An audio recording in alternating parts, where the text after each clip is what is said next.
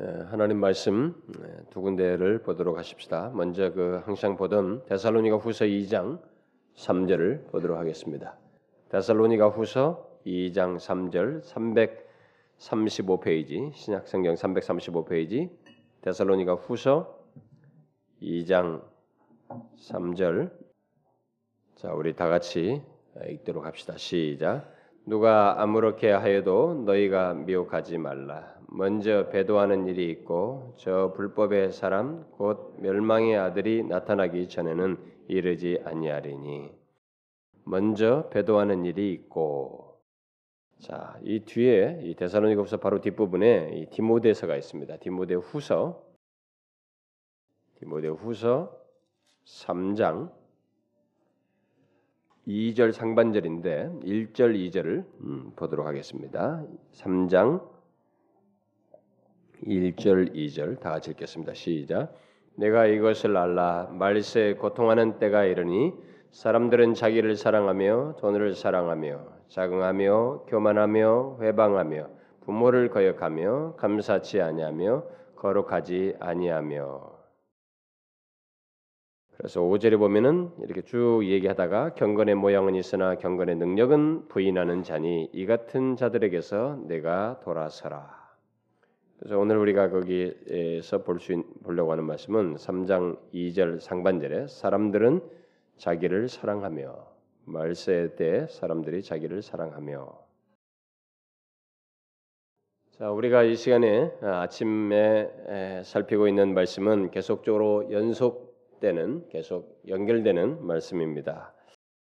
아, 이 세상 역사 속에서 일어나는 어, 반하나님적인 정신과 어떤 현상이 이렇게 갈수록 더 증폭되어서 나타나게 되는데 그렇게 돼요. 그렇게 될 수밖에 없고 어, 갈수록 점점 더 세상은 하나님을 적대하는 그 문화와 환경을 그리고 정신이 이렇게 득세하게 되고 그런 것이 자꾸 일어나게 됩니다. 그렇게 반하나님적인 정신과 현상이 일어나고 결국은 그것이 교회 안으로 이렇게 들어와서 어, 은밀하게 어, 이렇게 교회 안에서 배도적인 어, 진리를 왜곡시키고 하나님을 이렇게 거부하고 배반하는 이런 배도적인 분위기를 불러 일으킨다고 하는 사실에 대해서 우리가 연속적으로 살피고 있습니다. 어, 우리가 지금 읽었던 첫 번째 읽었던 그 말씀이 시사하듯이 이것은 예언된 말씀이고 이런 예언을 우리에게 주셨다는 것은 이런 예언을 알고 그 시대를 분별하여 그 경고죠 경고 경고를 듣고 시대를 분별하여 우리들이 거기에 휘말리지 말라고 하는 것을 그리스도인들에게는 알려주고 있는 것입니다. 따라서 우리에게 필요한 것은 이 경고가 우리에게 먹히는 것이죠. 효력을 갖는 것입니다. 근데 이런 얘기를 듣고 이런 말씀을 들어도 전혀 경고가 되지 않고 시대를 분별하지 못하고 그냥 여전히 거기에 빨려 들어간다면은 그야말로 그 사람은 이 말씀과 상관이 없는 사람이 되는 것이죠. 하나님이 그이들에게 기회를 주시고 구하기 위해서 주시는 말씀이고 경고인데 그것이 그 사람에게 그 사람에게 아무런 효력을 갖지 못한다는 것이 되니 그 사람은 정말로 불행한 사람이 되는 것입니다. 곧 이 배교로 나아가는 어, 우리들로 하여금 이 배교로 나아가는 역사를 분별하여서 미혹되지 않는 것을 우리에게 경고로 어, 주시는 말씀이죠.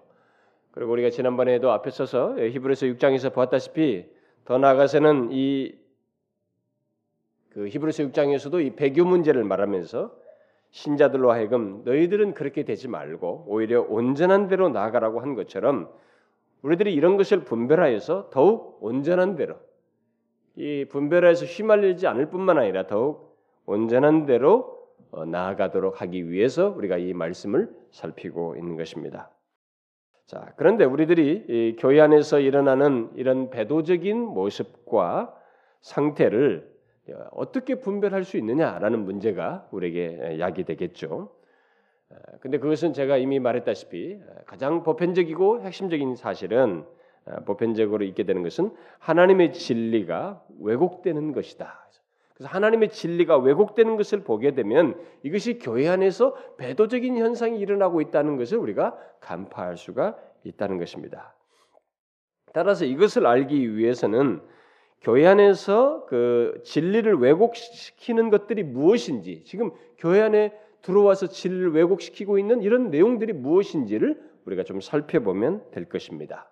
특히 교회 안에서 어, 그 진리를 왜곡시킴으로 이 배도를 부추기는 그 실체들이 구체적으로 무엇인지 그런 내용들이 무엇인지를 살피면 되겠지요.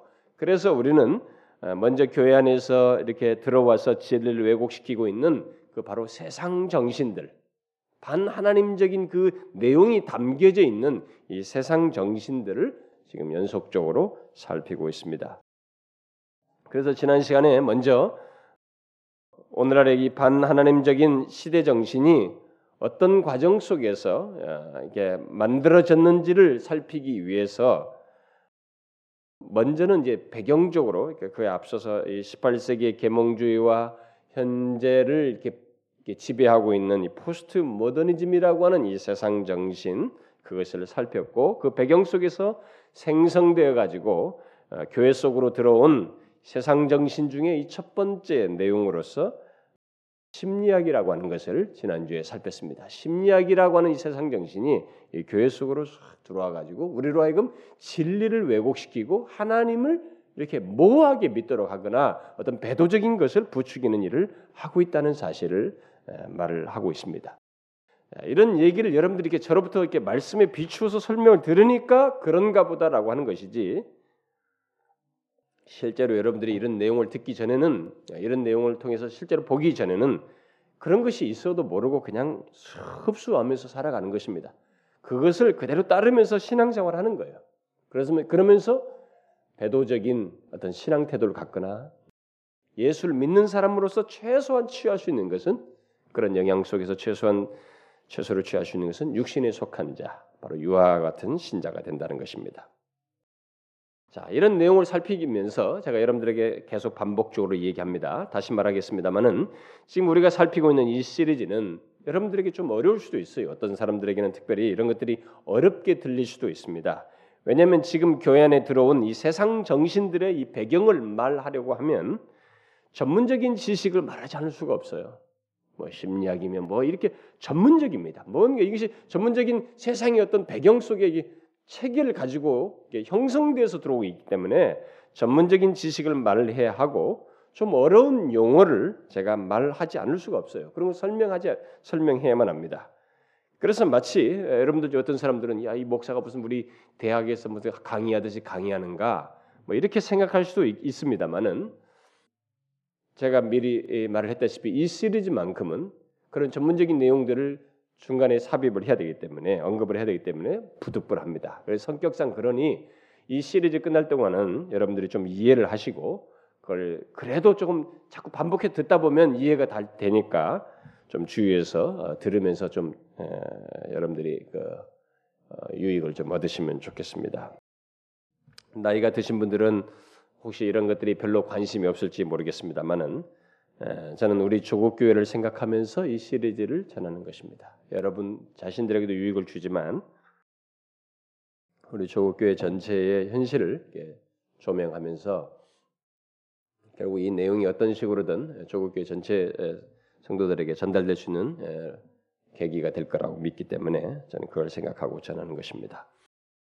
자, 지난주에 우리는 에, 교회 안에 이 심리학이라고 하는 세상 정신이 얼마나 깊이 들어와서 하나님의 진리를 왜곡시키고 있는지, 곧 배도를 부추기고 있는지를 객관적으로 살폈습니다. 에, 우리는 세상에서 이 심리학이 이 통용되고 나름대로 유익을 주는 것에 대해서 나쁘다고 말할 수 없어요. 그것까지 우리는 다 부정적으로 말할 수는 없습니다. 뭐 우리 지체 중에 음, 대학에서 이 심리학을 가르치는 형제가 있어서 어, 지난주 말씀에 좀 힘들었. 것 같기도 해요. 음, 있습니다만은 저는 지금 이 심리학의 이 어떤 심리학이 세상의 영역에서 갖는 가치까지 아, 완전히 부정하려는 것은 아닙니다. 아, 저는 심리학이 세상 학문의 한 분야로서 뭐 도덕적이고 책임 있는 사람들을 이렇게 배출하고 어, 또 세상 세상 사람들의 다양한 정서 문제와 심각한 그들의 이 내면의 좌절 상태를 이렇게 어떻게 좀 돕기 위해서 거기에 이 심각한 좌절 상태에 빠진 사람들을 돕는 어떤 일을 하는 것에 대해서 뭐 부정적으로 말하는 것 아닙니다. 그것까지 다 싸잡아서 말한 거 아니에요. 지금 제가 문제시하고 있는 것은 심리학이 교회 안에 들어와서 특히 신학자의 옷을 입고 또 마치 목회자처럼 친근하게 다가와서 교회 안의 성도들을 치료하려고 하고 하나님의 계시의 말씀을 대신할 뿐만 아니라 심지어 성령의 역사까지 대신하는 문제를 거론하고 있는 것입니다. 분명히 말합니다마는 심리학은 우리 내면의 깊은 곳에 있는 우리 내면 깊은 곳에서 바라는 이 갈망, 영적인 진정한 의미의 갈망, 하나님을 향한 갈망, 이 진리, 추구하는 이 진리, 특별히 하나님과의 관계를 대답해 주지 못합니다. 심리학은 그것에 대답해 줄 수 없어요. 심리학이 뭐 불면증을 갖고 있는 사람들을 도울지는 몰라요. 정서적으로 어떤 문제 있는 사람들에게 조금 도울지는 모르겠습니다. 누군가 대화를 함으로써 풀어지는 영역도 있기 때문에 그런 상담의 효과를 가질 수는 있어요. 그러나 인간의 죄 문제와 죄의 용서 문제는 심리학 영역 밖이에요. 그리고 그 권한 바뀝니다. 뭐 어떤 학자의 말에 하면은 요, 요즘 정신 이뭐 심리학의 치료를 받고 있는 사람들 이 사람들의 50% 이상이 낮과 밤에 이 잠만 제대로 안 바꿔서 정상적으로 낮, 저녁에 자고 낮에 활동만 해도 50% 이상은 그들은 치료될 수 있다라고 어떤 학자가 말했어요. 그러니까 이상스럽게 오늘 이 심리적인 불안을 갖고 있는 사람들 대부분이 이 낮과 밤이 바뀌었다는 것이에요. 그러니까 여기서 뇌 분비가 안 되는 것입니다. 영양이 공급이 제대로 안 되는 거예요. 그것이 여러 가지 심리 불안을 우울증도 야기시키고 이런 현상이 생긴다는 것입니다. 그러니까 그런 정도는 뭐 이렇게 심리적으로 도와주면서 뭐 할지 모르겠어요. 예, 근데 인간의 죄 문제와 죄의 용서는 심리학의 영역 바뀐 것입니다. 그런데 오늘날 심리학을 심리학을 교회 속으로 어, 교, 심리학은 교회 속으로 들어온 어, 심리학을 이렇게 교회 속으로 이렇게 들여오게 된 어떤 어, 실학자들과 예, 교회 어, 목사들이 마치 심리학이 어, 우리의 죄 문제와 죄로 인해서 인간 존재 안에 있게 되는 모든 문제를 치유할 수 있는 것처럼 수용해서 예, 사용하고 있는 것은 정말로 불행스러운 일이에요. 이것은 정말 책임지지 못할 엄청난 일을 야기시킨 것입니다. 그래서 지난 10년에서 20년 상간에 우리들이 우리나라 사람들만 해도 상처 치유니 상한 감정 치유라는 말을 안 들어본 사람이 없을 정도로 우리가 다 들었습니다. 벌써 그 정도로 우리에게 깊이 들어와 버렸어요. 저는 지난주에 바로 그런 그 세상 정신인 심리학이 어떤 과정 속에서 교회 안에 들어왔으며 또 들어와서 어떻게 기독교 진리를 왜곡시켰는지를 간단히 언급을 했습니다. 특히 어, 심리학이 교회 안에 들어와서 영향을 끼침으로써 한 가지 주목할 만한 어떤 현상이 일이 우리에게 있게 됐다는 사실을 제가 이 얘기를 했습니다. 어, 그게 뭐였어요? 음, 그것은 바로 우리의 시선을 우리 자신에게서 하나님에게로 또는 우리 자아에게로 향하게 했다는 것입니다. 제가 지난주 말씀에 심리학이 교회 안에 들어와서 한 아주 심각한 일 중에 하나가 바로 이것이라고 제가 끝부분에서 결론적인 내용에서 이 얘기를 했습니다. 우리들의 시선을 심리학이 교회 안에 들어와 가지고 우리 예수 믿는 사람들의 시선을 하나님에게서 우리 자신에게로 우리 자에게로 향하게 만들었어요. 이것은 아주 놀라운 변화입니다. 그리고 이것은 우리가 중대하게 생각해야 할 변화예요. 특히 배교와 관련해서 더욱 주목해야 할 사실입니다. 왜냐하면 몸은 교회 안에 있고 외형적으로 기독교 신앙을 가지고 있는데 우리 시선과 관심과 초점과 중심이 변화가 생겼기 때문에 그렇습니다. 바로 하나님에게서 우리 인간에게로 나 자신에게로 변화가 생겼기 때문에 그렇습니다. 배도는 하나님의 진리를 왜곡하고 거부하고 배반하는 것일 뿐만 아니라 하나님에게서 멀어지고 하나님과 다른 것을 혼합할 뿐만 아니라 배반하는 것, 등지는 것, 그것을 말합니다. 그런데 바로 그 일을 심리학이 체계적으로 돕고 있다는 거예요. 자, 그러면 지난주에 살핀 바로 그 내용을 어, 연결해서 좀 더 상세히 어, 이 문제를 살피도록 하겠습니다. 왜냐하면 이것이 심리학을 통한 진리 왜곡의 핵심이고 배도적인 성격을 분명히 띠고 있기 때문에 그렇습니다. 먼저 우리가 읽, 두 번째 읽었던 그 디모데후서 말씀을 잠깐 살펴보면 어, 그 디모데후서 3장 그 2절의 말씀에서 바울이 1절에서 아, 바울이 예, 말세를 예견하면서 이 세상 끝을 예견하면서 이런 그 2절 이하의 예, 말씀을 한 것입니다. 바울은 말세에 고통하는 때가 이르리니라고 한 뒤에 말세를 특징 짓는 사람들의 모습과 삶 그리고 사회 현상 더 나아가서는 경건의 능력이 있고 경건의 모양을 말한 것을 말한 것과 관련해서 볼때 교회 안에서 보게 될 이런 모습과 상태 그런 현상들이 있을 것이라고 말을 해주고 있습니다. 그렇게 연결지어서 언급을 하고 있어요. 그런데 오늘 우리가 주목할 말씀은 그 내용 중에서 가장 먼저 말하고 있는 내용입니다. 곧 말세는 사람들이 자기를 사랑한다는 것입니다. 사람들이 자기를 사랑하는 것은 시대를 구분하지 않고 항상 있는 모습이고 인간의 본성적인 모습이기에 별로 새로울 것이 없는 뭐 말세를 특징 지을 만한 내용이라고 할 수가 없는 내용이에요. 어떤 면에서요. 그런데도 불구하고 바울이 바로 그 사실을 말세의 특징으로 말하고 있습니다. 그렇다면 우리는 여기서 질문이 생기는 것입니다.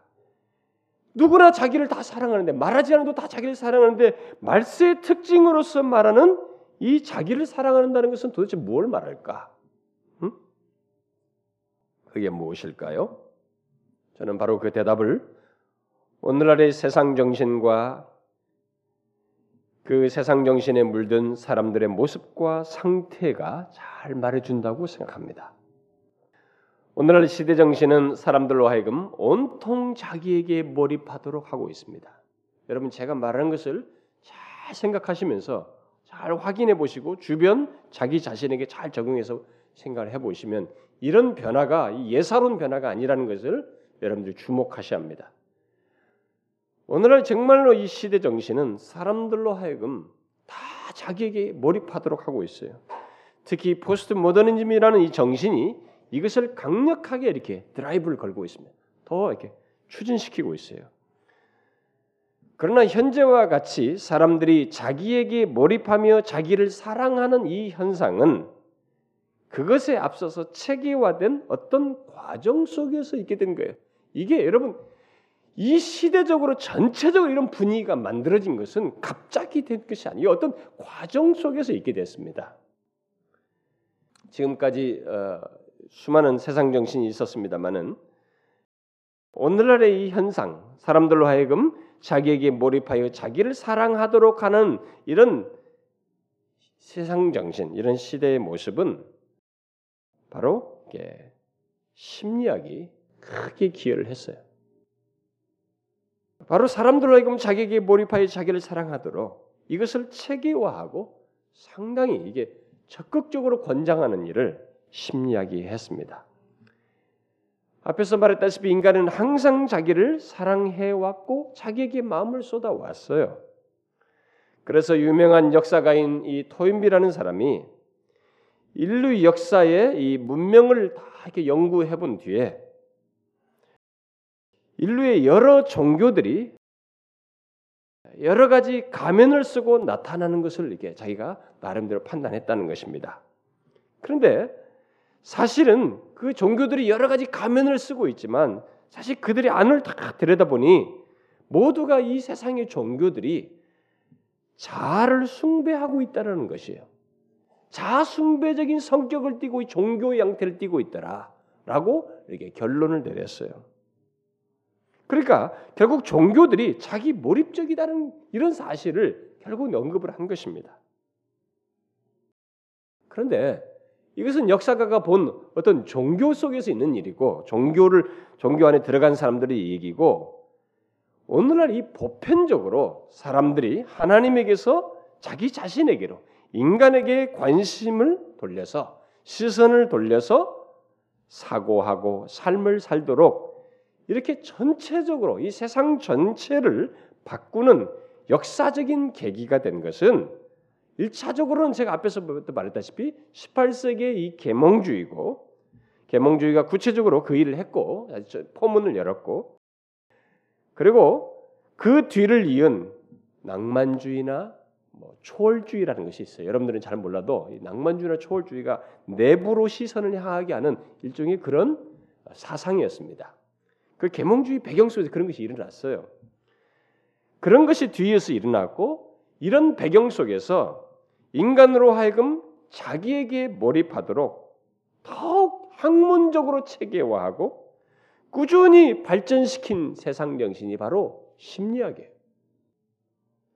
심리학은 오늘날 자기 사랑을 부추기는 것을 하나의 치유 기술로 가지고 있고 이론으로 가지고 있고 학문으로 가지고 있습니다.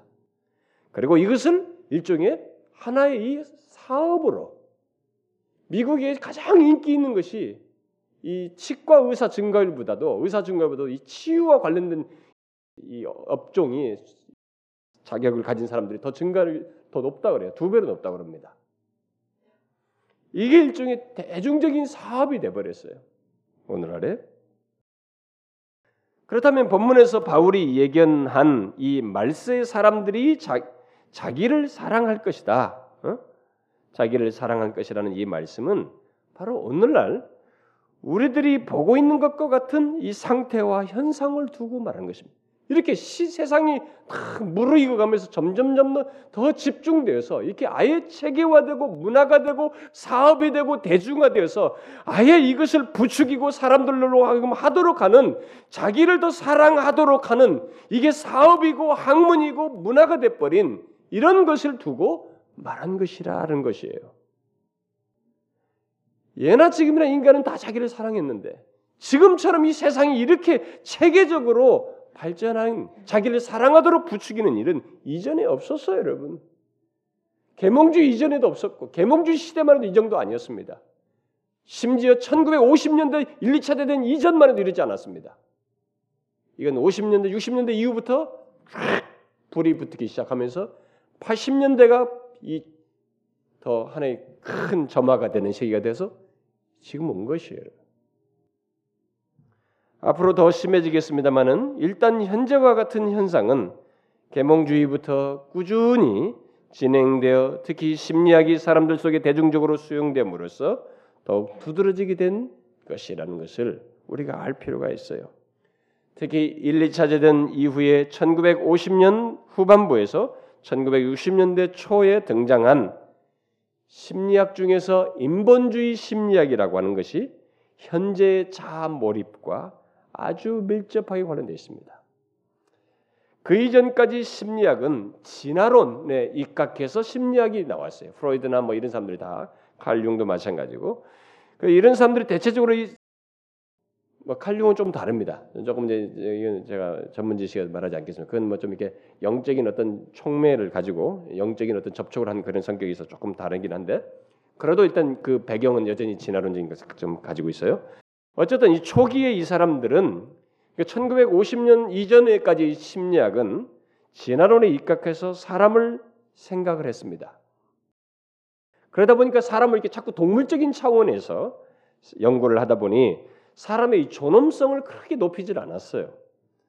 그러다가 이 칼 로저스나 뭐 에브람 메슬로라는 이런 사람들이 소위 이 인본주의 심리학을 이렇게 주장하면서 인간 존재를 높이기 시작했습니다. 그러면서 이 심리학이 인간 존재를 높이는 것으로 전환점을 갖게 돼요. 곧 인간에게는 고유한 능력 그리고 의식 있고 책임 있는 능력이 있다고 주장하면서 인간의 자아를 높이기 시작합니다. 소위 자존감을 개발하고 긍정적인 자아상을 갖는 것이 행동과 감정과 어떤 생산성을 좌우한다는 이런 생각을 판단을 하고 이런 그 소위 인본주의 심리학을 발전시킵니다.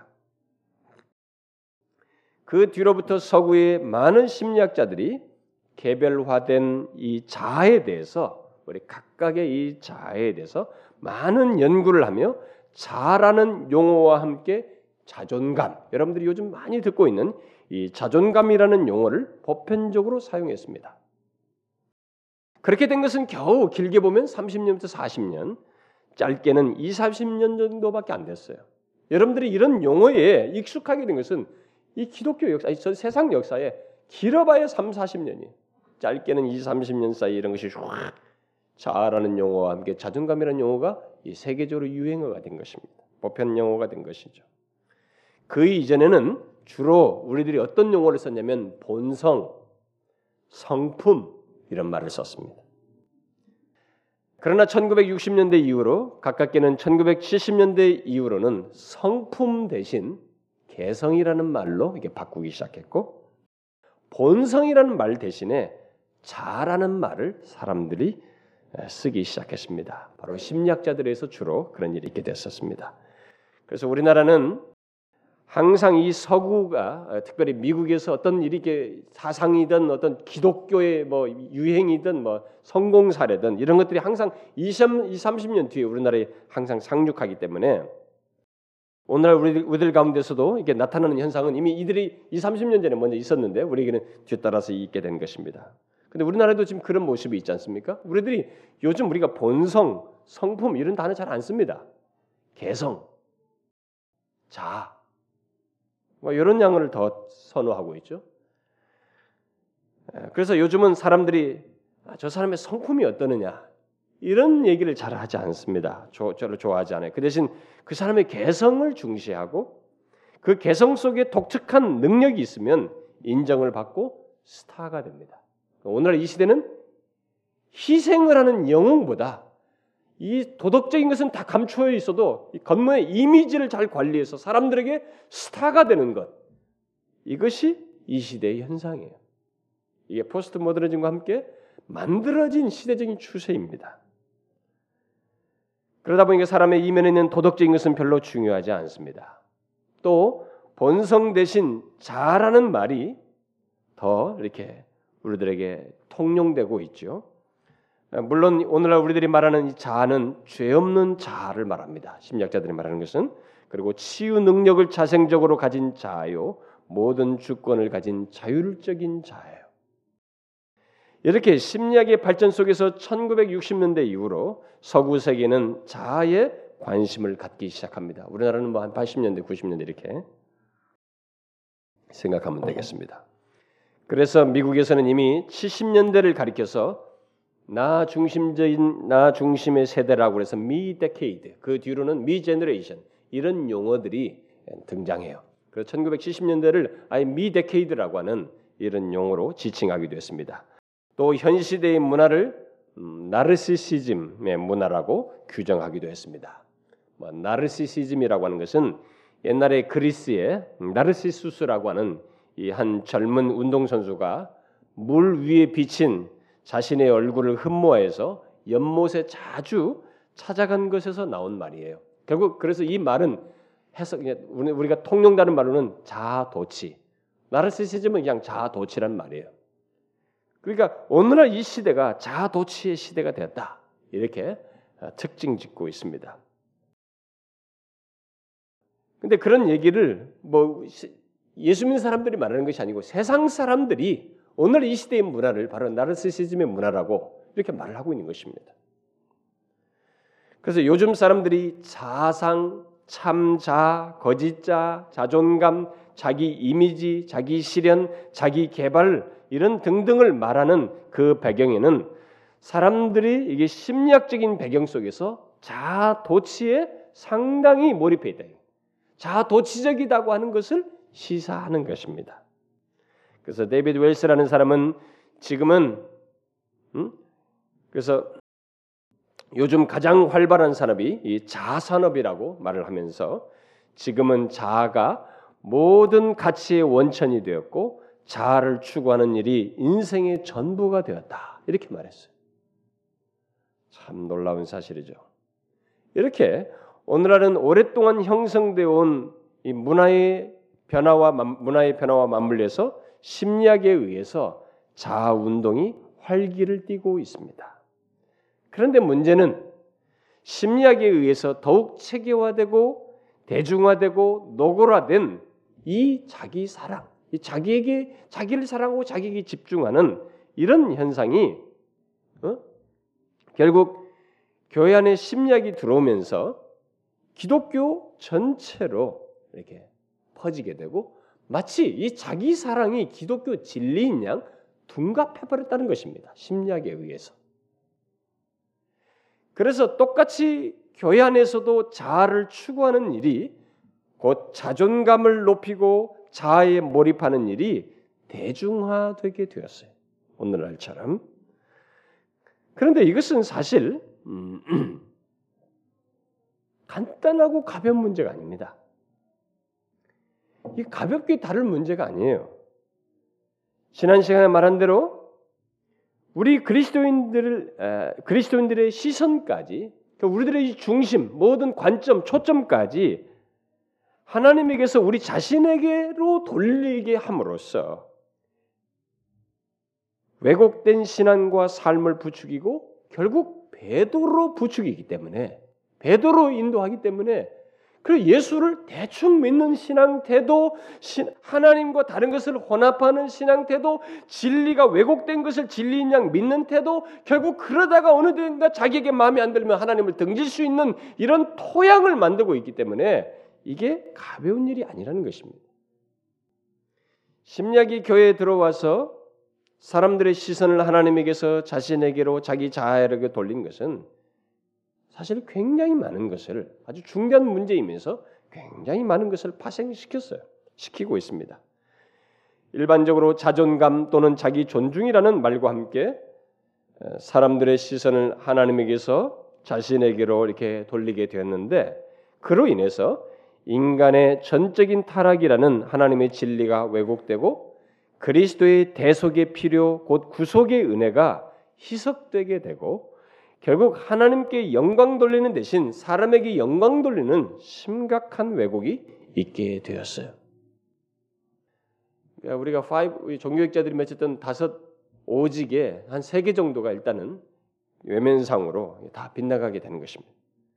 그 중에서 가장 심각한 진리 왜곡은 심리학의 영향을 받아서 자존감을 말하면서 우리를 하나님 앞에서 도덕적 가치와 의로움을 가진 진, 존재로 우리를 말하고 또 우리의 공로를 내세우게 되고 그리스도의 십자가의 은혜를 이렇게 뒤로 여긴다는 크게 중시 여기지 않는다는 거예요.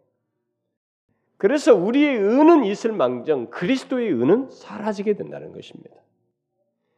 그야말로 기독교의 복음의 핵심이 왜곡되고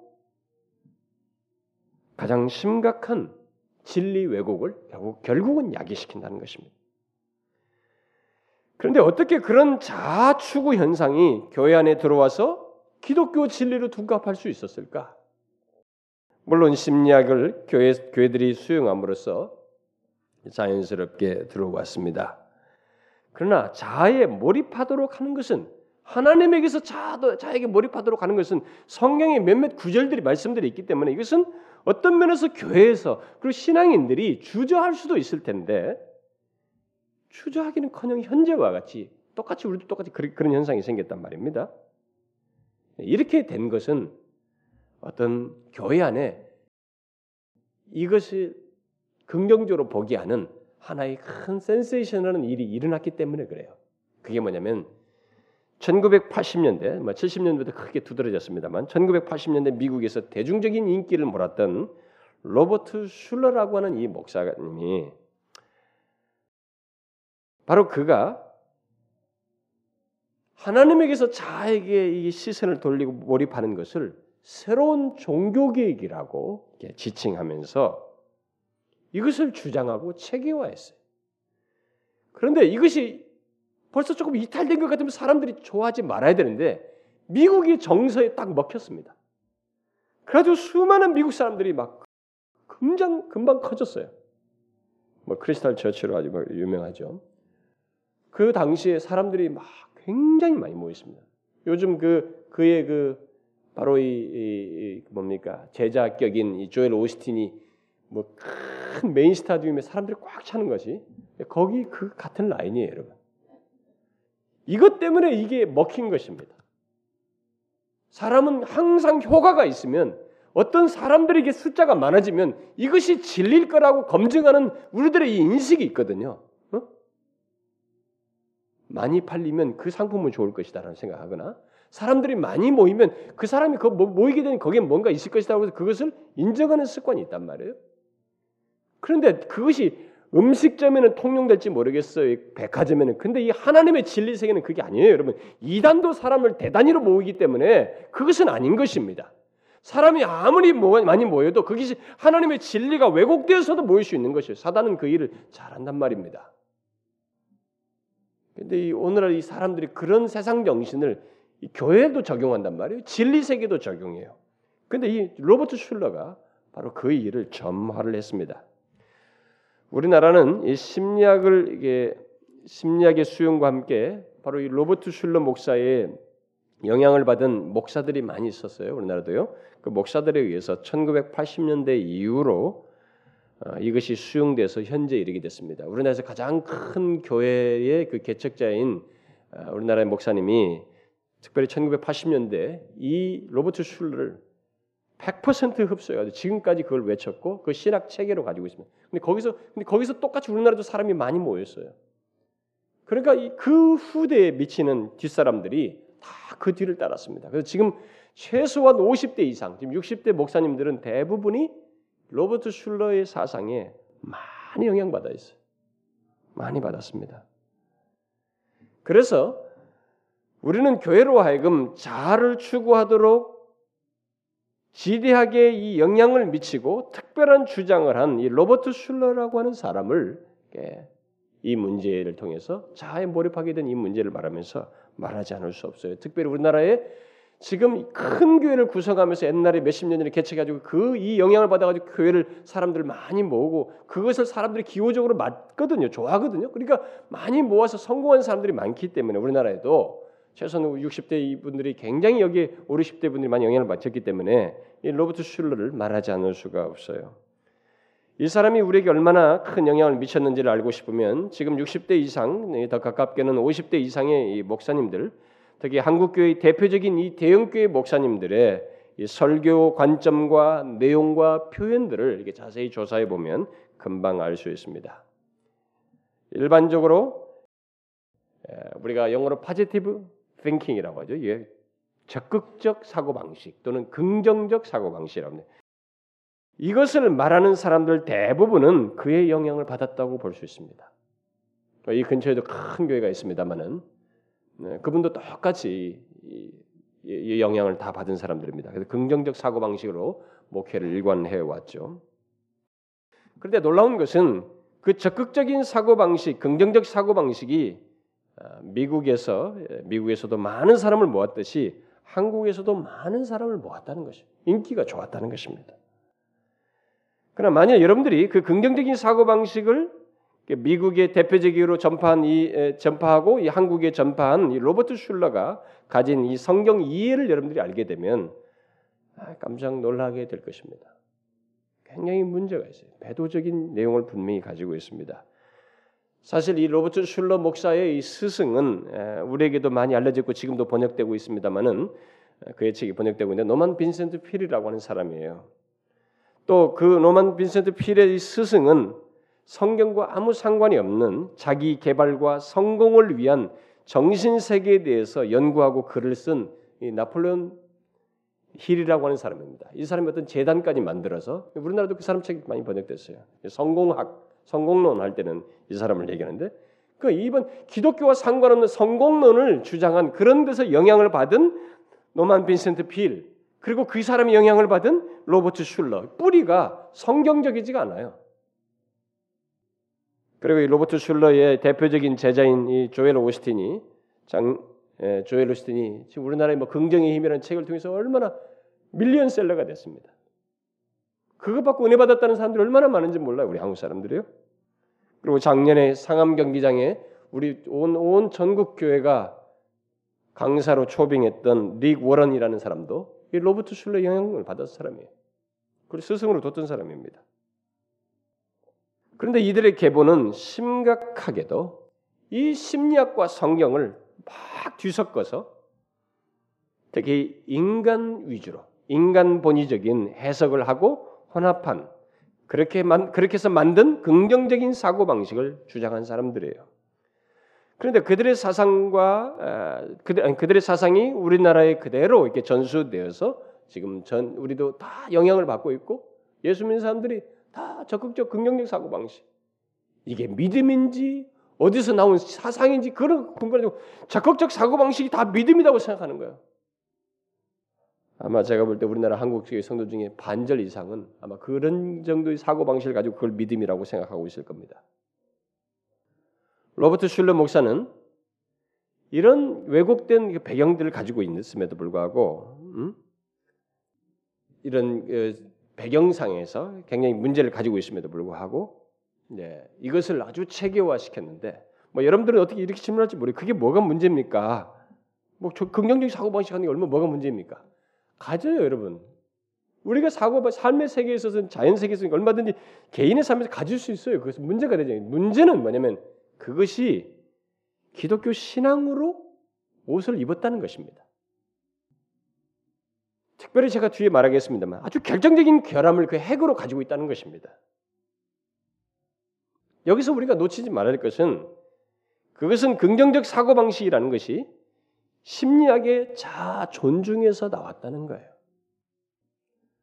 로버트 슐러 목사는 이런 것들을 개의치 않고 그저 수용해서 적극적으로 전파했는데 1980년대와 90년대 특별히 TV를 통해서 전 미국에 방영을 하고 영향력을 행사하고 큰 인기를 끌었어요. 특히 그는 성공의 역동적인 힘, 자기 사랑이라고 하는 이런 책을 통해서 세상 심리학자들이 이웃을 사랑하기 전에 뭐 성경에도 뭐 남을 이웃 내 이웃을 내모같이 사랑하는데 이웃을 사랑하기 전에 자신을 사랑하라는 자신을 사랑하는 법을 배워야 한다고 말한 그런 이론을 그대로 받아들여서 기독교화했습니다. 그리고 그는 우리 스스로에게 몰두하는 것을 새로운 종교 개혁으로 말하면서 소위 자아 존중 신학을 적극적으로 강조했습니다. 곧 기독교 신앙 전체를 자아 중심으로 자아 발견을 중심으로 재구성했습니다. 또 그는 자신이 말하는 새로운 종교개혁이 무엇인지를 말하기 위해서 지금까지 기독교 전통을 뒤집었습니다. 그는 이렇게 말했어요.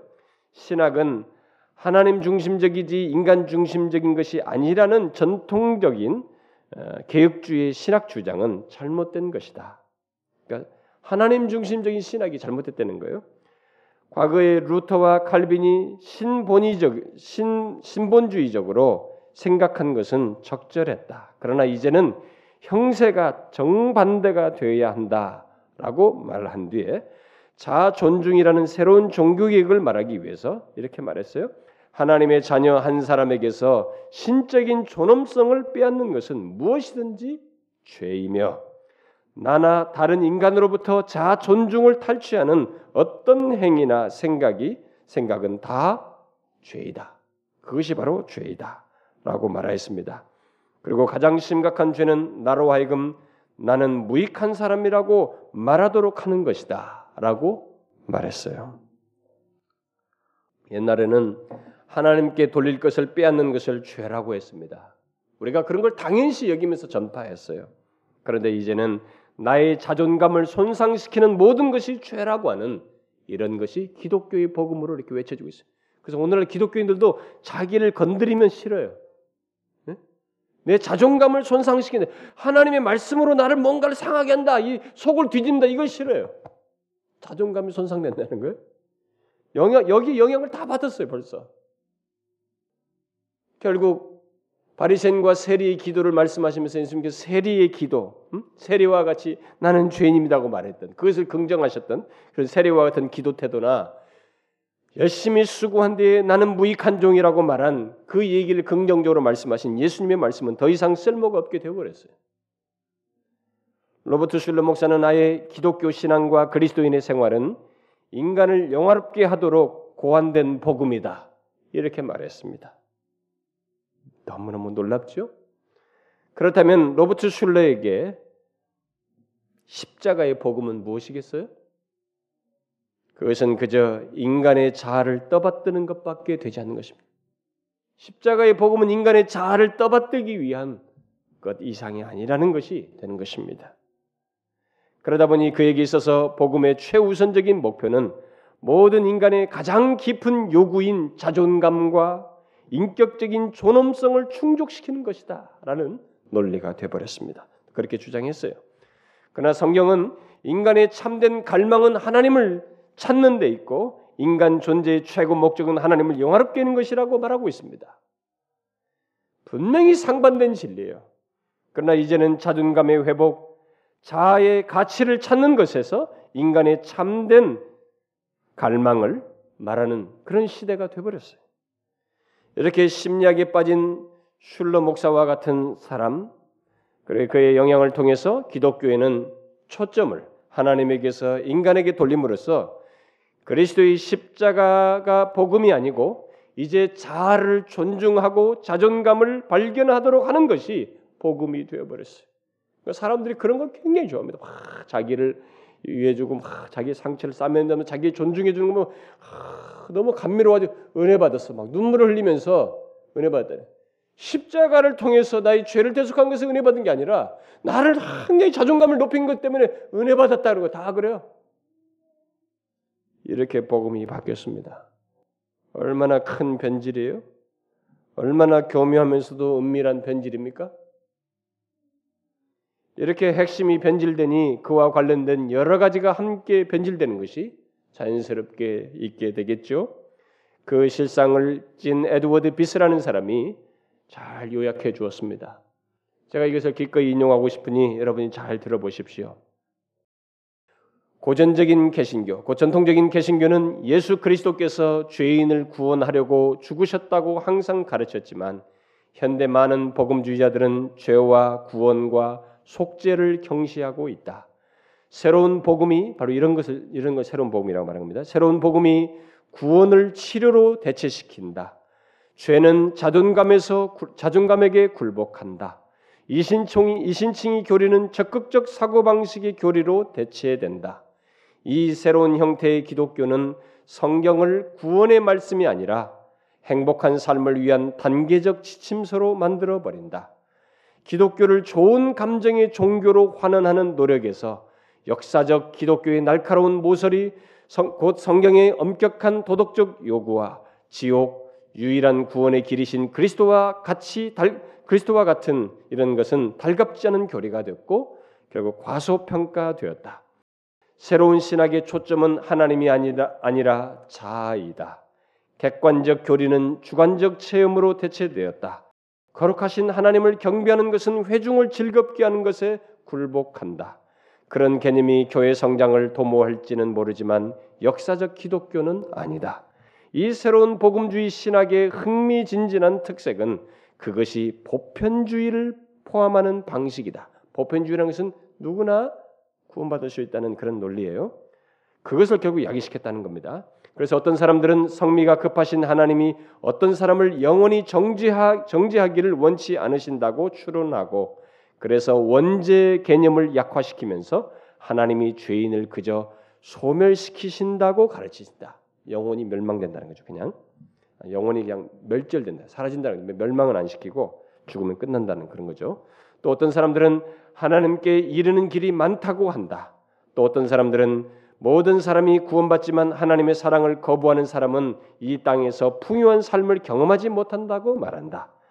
한 변형된 복음주, 복음주의적 보편주의는 그리스도를 의식적으로 거부하는 사람만이 정죄를 받을 것이며 복음을 들을 기회를 갖지 못한 사람들은 복음을 모르기 때문에 구원받을 것이라고 가르친다.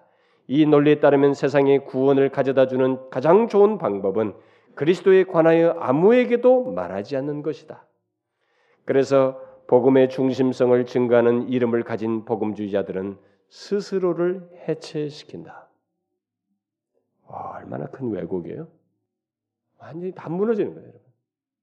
하나님에게서 잘 옮기니까 완전히 무너졌어요. 기독교 진리 전체가. 근데 저는 이런 걸 분별하는 상도들이 목사도 많지 않지만 성도들은 나는 더 없다고 봐져요. 하나님에게서 잘 시선을 옮기니 이제는 아무나 구원을 받을 수 있다는 논리가 보편적으로 통용되게 되었다는 것이죠.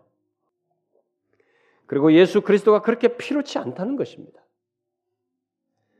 그런데 뭐니 뭐니 해도 심리학을 쫓아서 우리의 시선과 중심을 하나님에게서 우리 자신, 우리의 자로 옮기게 될 때 생기는 가장 결정적이고 파괴적인 왜곡은 이미 드러난 사실들이 말해주듯이 또 에덴 동산에서 사단이 하와를 꿰 때 이미 보여주었듯이 우리의 자아가 하나님의 자리를 대신하게 된다는 것입니다.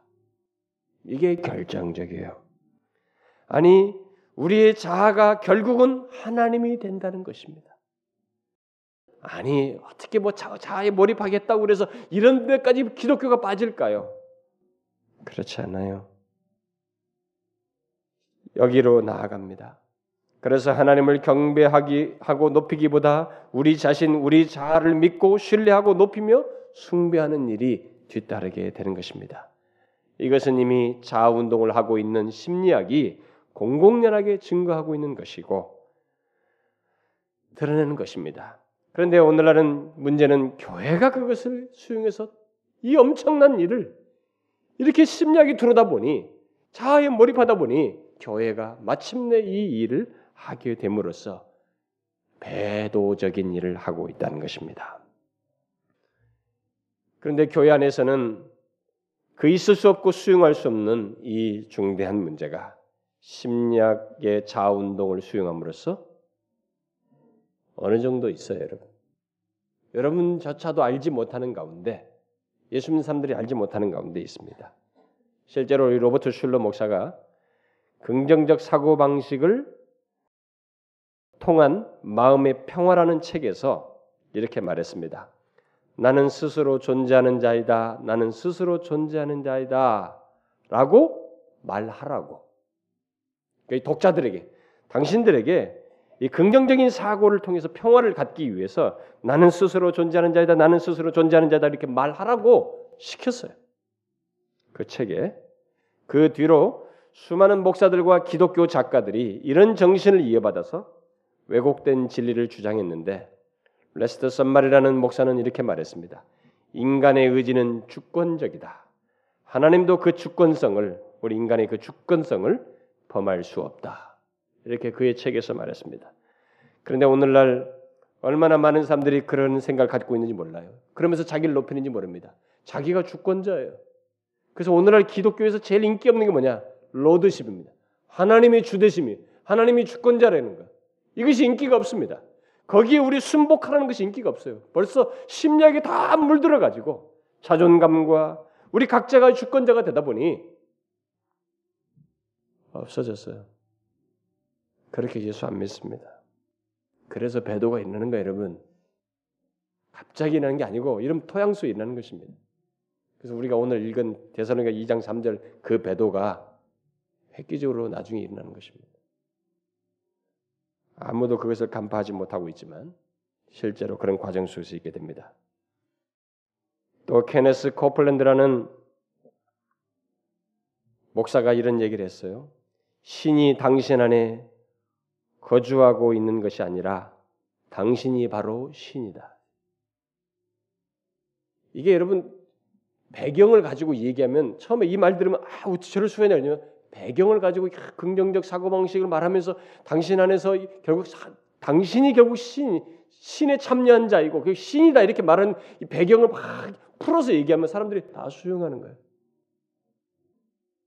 여러분 오늘날 기독교가 심리학을 받아들여서 시선을 하나님에게서 우리 자신, 우리 자에게 옮김으로써 마침내 어디에 이르게 됐어요? 어디에 이르게 됐습니까? 그것은 하나님 대신 자아를 숭배하는 자리로 나아가게 된 것입니다. 여러분 실제로 오늘날 사람들이 얼마나 자기 자신을 높이고 있어요? 온통 자격에 몰입함으로써 또 자아 도취에 빠짐으로써 또 자신의 자존감을 중시함으로써 얼마나 자기 자신을 높이고 있습니까? 오늘날 교회 안에 있는 자아 숭배의 현실을 제임스 페커라는 사람이 이렇게 말했어요. 현대 그리스도인들은 유행하는 심리학과 상식을 혼합하여 그 위에 성경 교훈을 엷게 덧칠한다. 하지만 그들의 전반적인 접근 방식은 명백하게 나르시시즘, 곧 자아도취를 반영한다. 이 자아도취는 때때로 자아숭배주의 또는 나 자신주의를 일컬어진다. 이게 1984년에 쓴 책에 나온 거예요. 24년 전 얘기예요, 여러분. 24년 전에 벌써 그 얘기 했습니다. 그 이전만 해도, 별과 몇십 년 전만 해도 세계 교회는 사람들이 자기 사랑하는 것, 자기 존중하는 것을 배우지 않고도 본성적으로 자기 중심적인 존재인 것을 설교했고 다 공감했습니다. 우리는 자기 사랑하라고 말하지 않아도 다 나는 너무 나를 사랑하는 자입니다. 다 공감했어요. 최소한 1950년대 전만 해도.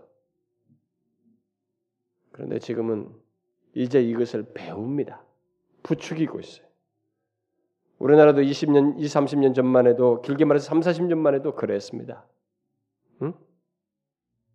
그러나 이제는 심리학의 영향을 받아서 자기 사랑하는 방법을 가르치고 배우고 자존감을 높이는 것을 서로가 배워가면서 강조하면서 우리가 거기에 몰입하고 있습니다. 그러면서 그렇게 할 때 자존감을 높일 때 자신이 치유되고 삶의 생기를 갖는 것으로 우리들이 말하고 있습니다. 그러나 성경은 그 어디에서도 우리 자아, 우리 자아에 몰입하는 것을 지지하고 있지 않습니다. 오히려 성경은 우리에게 자기를 부인할 것을 말하고 하나님의 은혜를 인하여서 나를 낮추고 하나님의 은혜의 영광을 높이는 것을 자연스러운 반응으로 갖게 된다고 말하고 있어요. 우리는 종종 교회 안에서 윌리엄 커윈이라는 사람이 말한 것과 같은 말을 듣습니다. 인용하면 예수님께서 자기에게 여러분이 음? 예수님께서는 아, 여러분이 그만큼의 가치가 있기 때문에 내가 지금 죽으러 간다. 여러분들이 그만큼 가치가 있기 때문에 내가 너희들을 위해서 죽으러 간다. 너희를 나의 형제 형제와 자매로 받아들이기 위해서 나는 지옥이라도 감수할 것이다.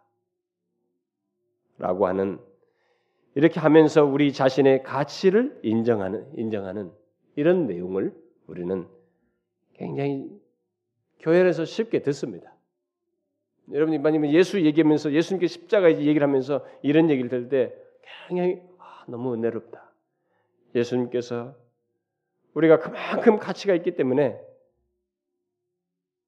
나의 인간의 가치를 위해서 십자가를 지시고 지옥이라도 감수하셨다. 또 어떤 사람 말대로 하나님께서 인간의 가치를 가장 위대하게 입증해 준 것은 바로 그의 아들을 우리에게 주신 것이다. 외면상으로 보면 굉장히 그럴듯해 은혜스러워 보입니다. 그러나 그것은 오늘날 이 자아운동 속에서 나온 변질된 얘기예요, 여러분. 심리학의 기초를 둔 얘기인 것입니다. 그건 성경적이지 않아요, 여러분. 그것은 초점을 잃은 것입니다.